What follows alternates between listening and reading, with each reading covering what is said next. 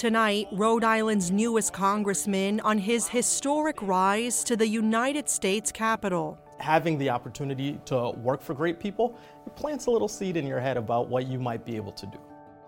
Then, the changing faces of Rhode Island politics with Ted Nesi. And from a Pawtucket workshop, extreme art as accessory and icebreaker. If you want to be left alone, if you want a chill, low key evening, do not carry one of my pieces.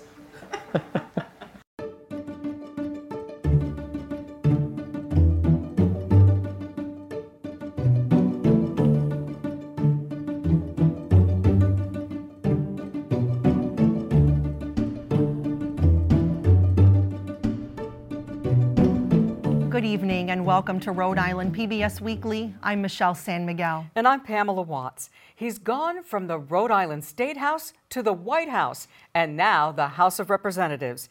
Gabe Amo is two months into his new job as Rhode Island's junior congressman. It's fair to say the freshman Democrat has his work cut out for him in a divided Congress that only passed 27 bills last year. Amo won a special election in November after former Congressman David Cicilline resigned. But the first time candidate has shown he knows how to set himself apart and break barriers along the way. A lot of people questioned my sanity when I decided to run for Congress. And I think this was the right thing to do because uh, people in Rhode Island deserve more uh, folks in their government that they elect uh, who reflect them uh, and their priorities. The journey of so many Rhode Islanders and their families is one of grit, hard work, determination, and resilience. It's been two months since Gabe Amo made history, becoming the first person of color to represent Rhode Island in Congress. Thank you to Rhode Island for putting your trust in me. I won't let you down. What have people been saying to you about what your historic win means to them? I got into this race. I said I was running to make a difference, not to make history. But uh, we are all uh, representative of so many different aspects. Just this morning, someone said to me, We're rooting for you. I don't necessarily know who the we is, but I like to think the we is the whole of the Rhode Island community because it's not just my success. Amo grew up in Pawtucket, where he attended Catholic school and was an altar server. He says he learned the value of hard work from his parents. He saw his mother, a Liberian immigrant, put in double shifts as a nurse in nursing homes, while his father, an immigrant from Ghana, ran a liquor store. The pursuit of a better life motivated Amo's parents to leave West Africa. That same dream has brought a surge of migrants to the U.S. Mexico border. House Speaker Mike Johnson and fellow Republicans at the border in Eagle Pass, Texas today, saying America is at a breaking point. How to address it is a contentious issue for lawmakers. Congressman Amo says the humanity of these immigrants needs to be respected, but he adds the United States also needs to secure its border. That's everything from having more Border Patrol officers. It's also investing in our immigration courts and asylum process so that it's actually functional so people are not disincentivized from finding legal pathways here. So uh, we have to act this is, with some urgency. Do you expect that Rhode Island will see an increase in these migrants? I, I think if you know, it's just a natural uh, effect, if there are more people coming over, I think everybody is going to be impacted. This is why we need a comprehensive solution. There will be people who say, How can we welcome newcomers when we barely have enough affordable housing in our state for the people who are already here? Yeah. And I think that is a reasonable point. Our challenges with affordable housing are, are broad. And this is why, as we look at these solutions, it cannot be piecemeal. We have to make sure that we slow uh, the, the arrival of people, but we have to do it in a way that respects that there are uh, often legitimate uh, asylum reasons for people to flee uh, the nations of origin. And what is beautiful about hope is that it cares not about your race, your religion, your gender, or where your ancestors came from. The 36 year old is now the second millennial in Rhode Island's congressional delegation after Representative Seth Magaziner. Amo's young, but he's hardly a newcomer to politics. He worked for former Rhode Island Governor Gina Raimondo, as well as President Joe Biden and former President Barack Obama. Was your intention always when you were working for Governor Raimondo, President Biden, President Obama, that someday you would seek elected office? I'm not sure that I ever thought it was certain. I was blessed to work for great ones. And having the opportunity to work for great people, it plants a little seed in your head about what you might be able to do. Amo credits his dad with sparking his interest in world affairs. He says his dad would play the headline news on a 30 minute loop. The father and son also spent a lot of time at Summit Liquors. The congressman's father, Gabriel Amo, has owned the liquor store on Hartford Avenue in Providence since Amo was a young boy. This is it, right? Gracias. On the day we met with Gabriel Amo, the congressman jumped right in to help his dad. When he came here, I was you know seven, eight years old, and you know on your Saturdays, uh, if you're going to spend time uh, with your dad, in, in my case, you're going to spend time here at the store. Gabriel Amo says he wasn't all that surprised that his son chose to run for office given his early interest in politics. So anytime I'm watching the news, he's interested. He wants to know what's going on. And then he asks questions. Daddy, what happened? How did he do this? Why and how? He, he was always asking questions. Gabriel Amo had a question of his own when his son told him last year he was going to run for Congress. First thing I asked him, I said, How are you going to do it? I was in doubt. I said, Nobody knows you. He said, Daddy, well, nobody knows you, but people know you. You've been in this business for a long time, and everybody knows you are my father. so they'll get to know me when I when I get in, uh, right? And then uh, he did it, and I'm so proud of him. When you work hard, the goal is always success. Tonight, Ukraine is reeling from what it says is Russia's biggest aerial attack yet. As Amo prepares for his first full year in Congress, he's thinking about the violence raging overseas. He sits on the House's Foreign Affairs Committee. Next month will mark two years since Russia invaded Ukraine, and Amo says the United States needs to continue providing aid to Ukraine, even though support is waning nationwide. At what point do you feel like the United States needs to scale back its assistance? So far, the United States has directed more than $75 billion in assistance to Ukraine. This is a battle uh, for the protection of democracy around the world. We can't have foreign leaders arbitrarily deciding that they want to go take back what they view as lost possessions. This conflict requires American leadership and support because we know that the goals and aims of Vladimir Putin would not end with Ukraine. And we cannot risk American troops being on the ground if his, his current objectives are met. Amo's attention is also on another conflict the Israel Hamas war. While the congressman says he's sympathetic to the lives lost in Gaza, he supports President Biden's commitment to root out terrorism by Hamas. I want to express how heartbroken I am by the images that we see of innocent civilians, Palestinians largely, who have lost lives, who have seen families harmed irreparably. And we also have uh, uh, Israelis who are reeling from hostages who have yet to be returned, the people uh, who were murdered by Hamas. Back at home, Amo's former boss, President Biden, is beginning the race for reelection. The congressman says Biden has his support.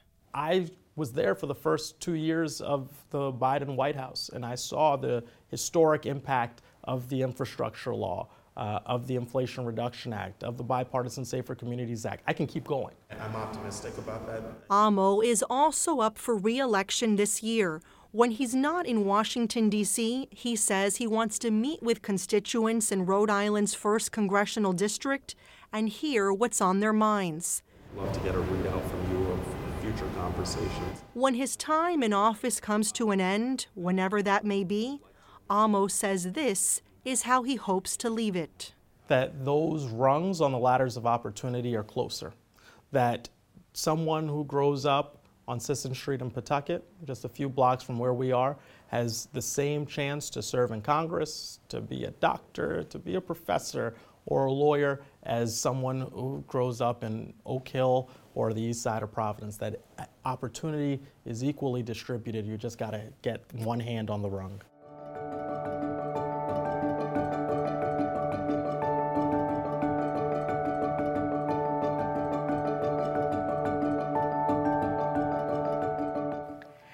On this episode of Weekly Insight, WPRI 12 politics editor Ted Nesi and I take a closer look at Congressman Amo's rise and other changes in Rhode Island's congressional delegation.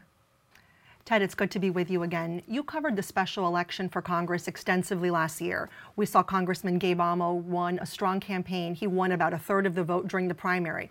But let's go back to last April. When the congressman announced he was running, the vast majority of Rhode Islanders did not even know who he was. Yeah, that's that's for sure, Michelle. I think, you know, some political insiders knew Gabe Amo from his time working for Governor Raimondo and other uh, senior politicians, sure. but yeah, he was not a household name. And I think if you think back to then, there are so many scenarios that if they changed, I think Gabe Amo might not have won this seat all the way back to that period you're talking about. We thought Joe Shekarchi, the House Speaker, might run, or Helena Foulkes, who ran for governor in 2022. They both took a pass, so that took out two people who would have had a lot of money and name recognition. Then Sabina Matos, the lieutenant governor, uh, looked like a very strong candidate, had a lot of outside support. Her campaign collapsed after that scandal over the signatures on her ballot sure. papers. Don Carlson, a candidate, first time candidate, but had a lot of money. He was the best funded candidate in the Democratic primary at one point after our investigation at Channel 12 into the circumstances that led him to depart from Williams College, he drops out of the race. So by the very end of it, you have kind of a two-way contest between former State Rep Aaron Regunberg, a more left-wing, Bernie-aligned candidate, and Gabe Amo running as a traditional Obama Biden type of Democrat, a very different race from what we'd been expecting. Not to take away anything from Amo and his team, they worked hard, they had good ads, they raised a lot of money, he was very energetic, but you also do need breaks in politics. And also, it, became more of his seat to lose by that point. Mm-hmm. I recently sat down with the congressman and we met up at the liquor store that his father owns in Providence. So I'm talking with both father and son there. And I said to him, Congressman, do you ever pinch yourself that you're sitting here, the son of a liquor store owner, but you're also the junior congressman from Rhode Island? And he said, no, there should be more of this. There should be more people who have stories like mine sitting in office, which I thought was telling. Yeah, I have no doubt Congressman Amo feels that way, and you can understand why. But at the same time, you know, it is a major change to send someone like Gabe Amo, the son of immigrants, into onto Capitol Hill from Rhode Island, a place that's often sent blue bloods to Rhode Island over the years. So while I understand that, I think you know, I think the fact that he was also a historic candidate was another bit of wind in his sails. Yeah. The congressman is a millennial. Representative Seth Magaziner, who took office last year, also a millennial. They both replaced what are considered baby boomers, Jim Langevin and David Cicilline. We should younger also stress baby boomer. they are younger baby boomers. They'd want us to say that. But it's interesting because both their departures, Langevin and Cicilline, I think to most people was shocking. Yeah, certainly to me, and it's my job to know these yeah. things, right? But I, I, I didn't see it coming. I don't think most people did. I mean, a couple of years ago, we were wondering if they'd be running against each other if Rhode Island lost a House seat, and now within a couple right. of years, they're both out of Congress. Big surprise. And as you say, it, it has led to a generational change in the U.S. House delegation. And actually, if you add in across the border in Massachusetts, uh, Jake Auchincloss, who represents part of Bristol County, he's a millennial too. So you have a real reset in who's representing this region in Congress just in the last few years. Um, and it's an interesting contrast with the conversation in Washington right now about um, political leaders holding on into their 80s, even into their 90s in some cases. Um, that's not necessarily the case, at least in the House delegation around here. But it is a contrast, right, to what we're seeing in the U.S. Senate mm. as it relates to Rhode Island. The last time that we had a seat open up here in Rhode Island in the Senate was back in 2006 when Sheldon Whitehouse ran against Lincoln Chafee. Jack Reed has been in the Senate since 1997. There's no indication that either um, wants to give up that seat any anytime soon. Yeah, certainly Whitehouse is up for reelection this year. He's running. He is a strong favorite, though two Republicans are uh, seeking the nomination against him. Uh, he's 68 this year, so that's that's a spring chicken in the U.S. Senate at this point, right? And then uh, Jack Reed, he's going to be 77 in 2026 when he's up for another term. I am curious about Reed's decision. You know, he is getting to uh, the point in his career where he may decide at some point not to run again.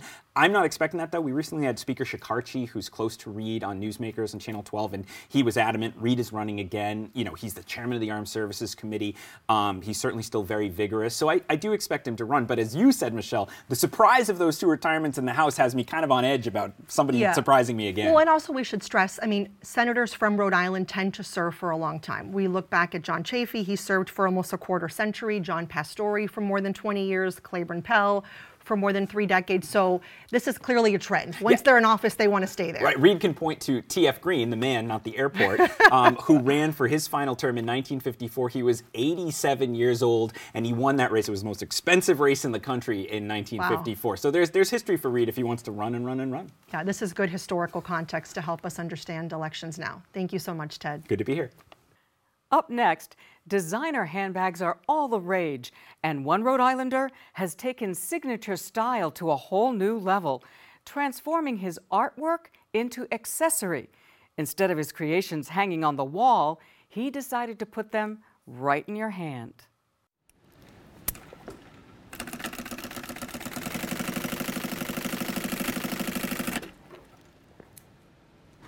22 years ago, if someone had told me I would be making purses from my artwork, I don't know if I would have been happy hearing that. Now I'm living the dream.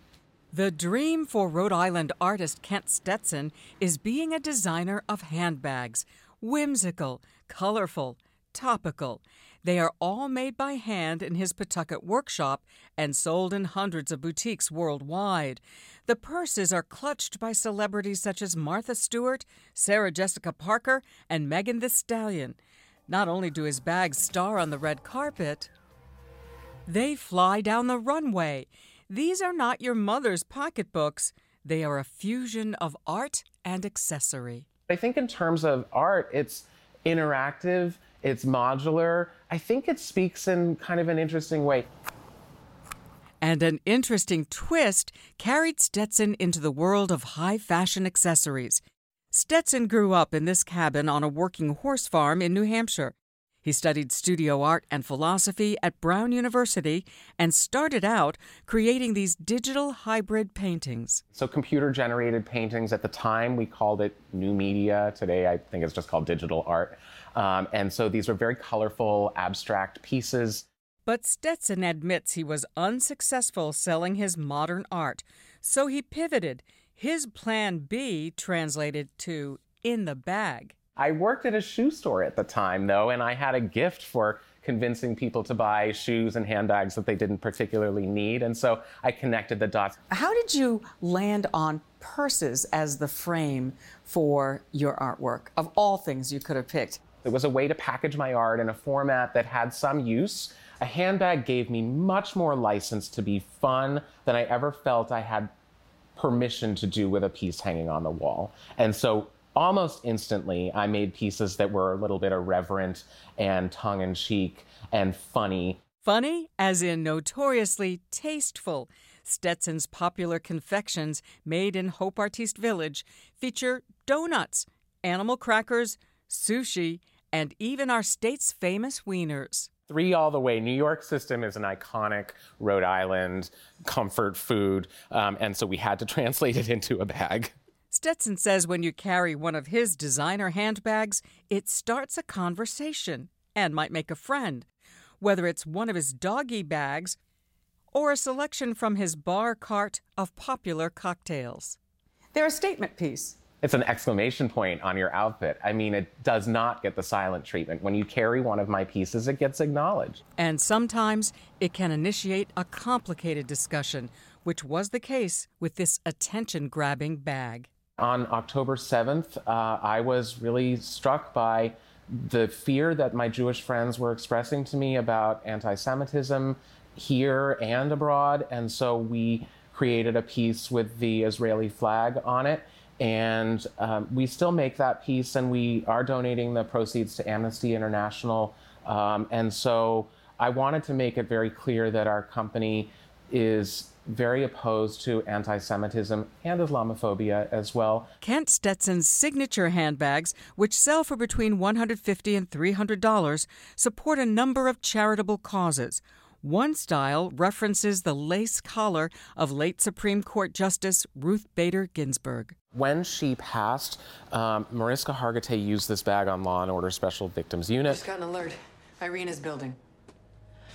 Okay, Kat, uh, you and I will go up. The sales for this piece sort of went haywire, um, and so we donate the proceeds to the ACLU.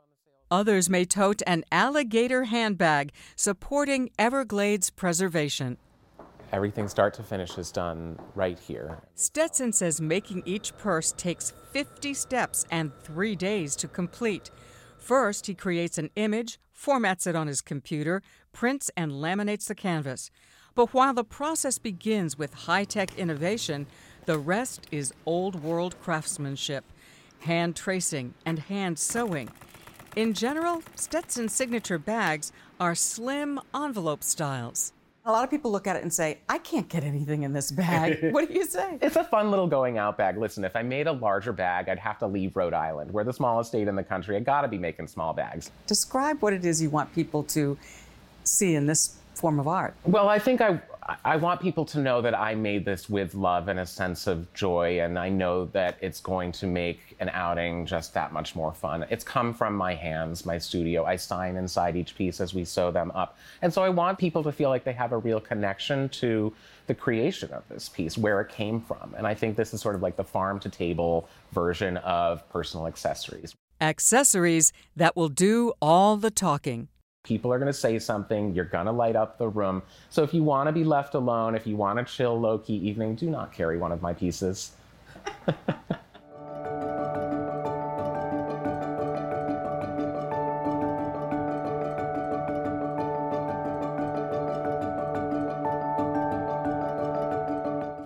Finally, tonight, this week, Rhode Island PBS premiered a three part docuseries on the risk of giving birth examining the maternal health crisis through a local lens.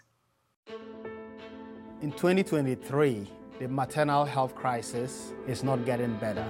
In fact, it is getting worse. People giving birth in the U.S. are increasingly more likely to die now than they were decades ago. Why do so many of us have these issues? We cannot continue in this path.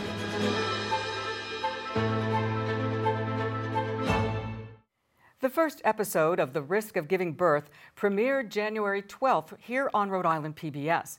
The second will air January 19th and the third on January 26th. You can watch the entire series online at ripbs.org slash risk of giving birth. And it's well worth watching a critically important issue. Especially when you consider that so many of these complications and maternal deaths are preventable. And that's our broadcast this evening. Thank you for joining us. I'm Michelle San Miguel. And I'm Pamela Watts. We'll be back next week with another edition of Rhode Island PBS Weekly. Until then, please follow us on Facebook and X, and you can visit us online to see all of our stories and past episodes at ripbs.org slash weekly or listen to our podcast on your favorite streaming platform. Good night.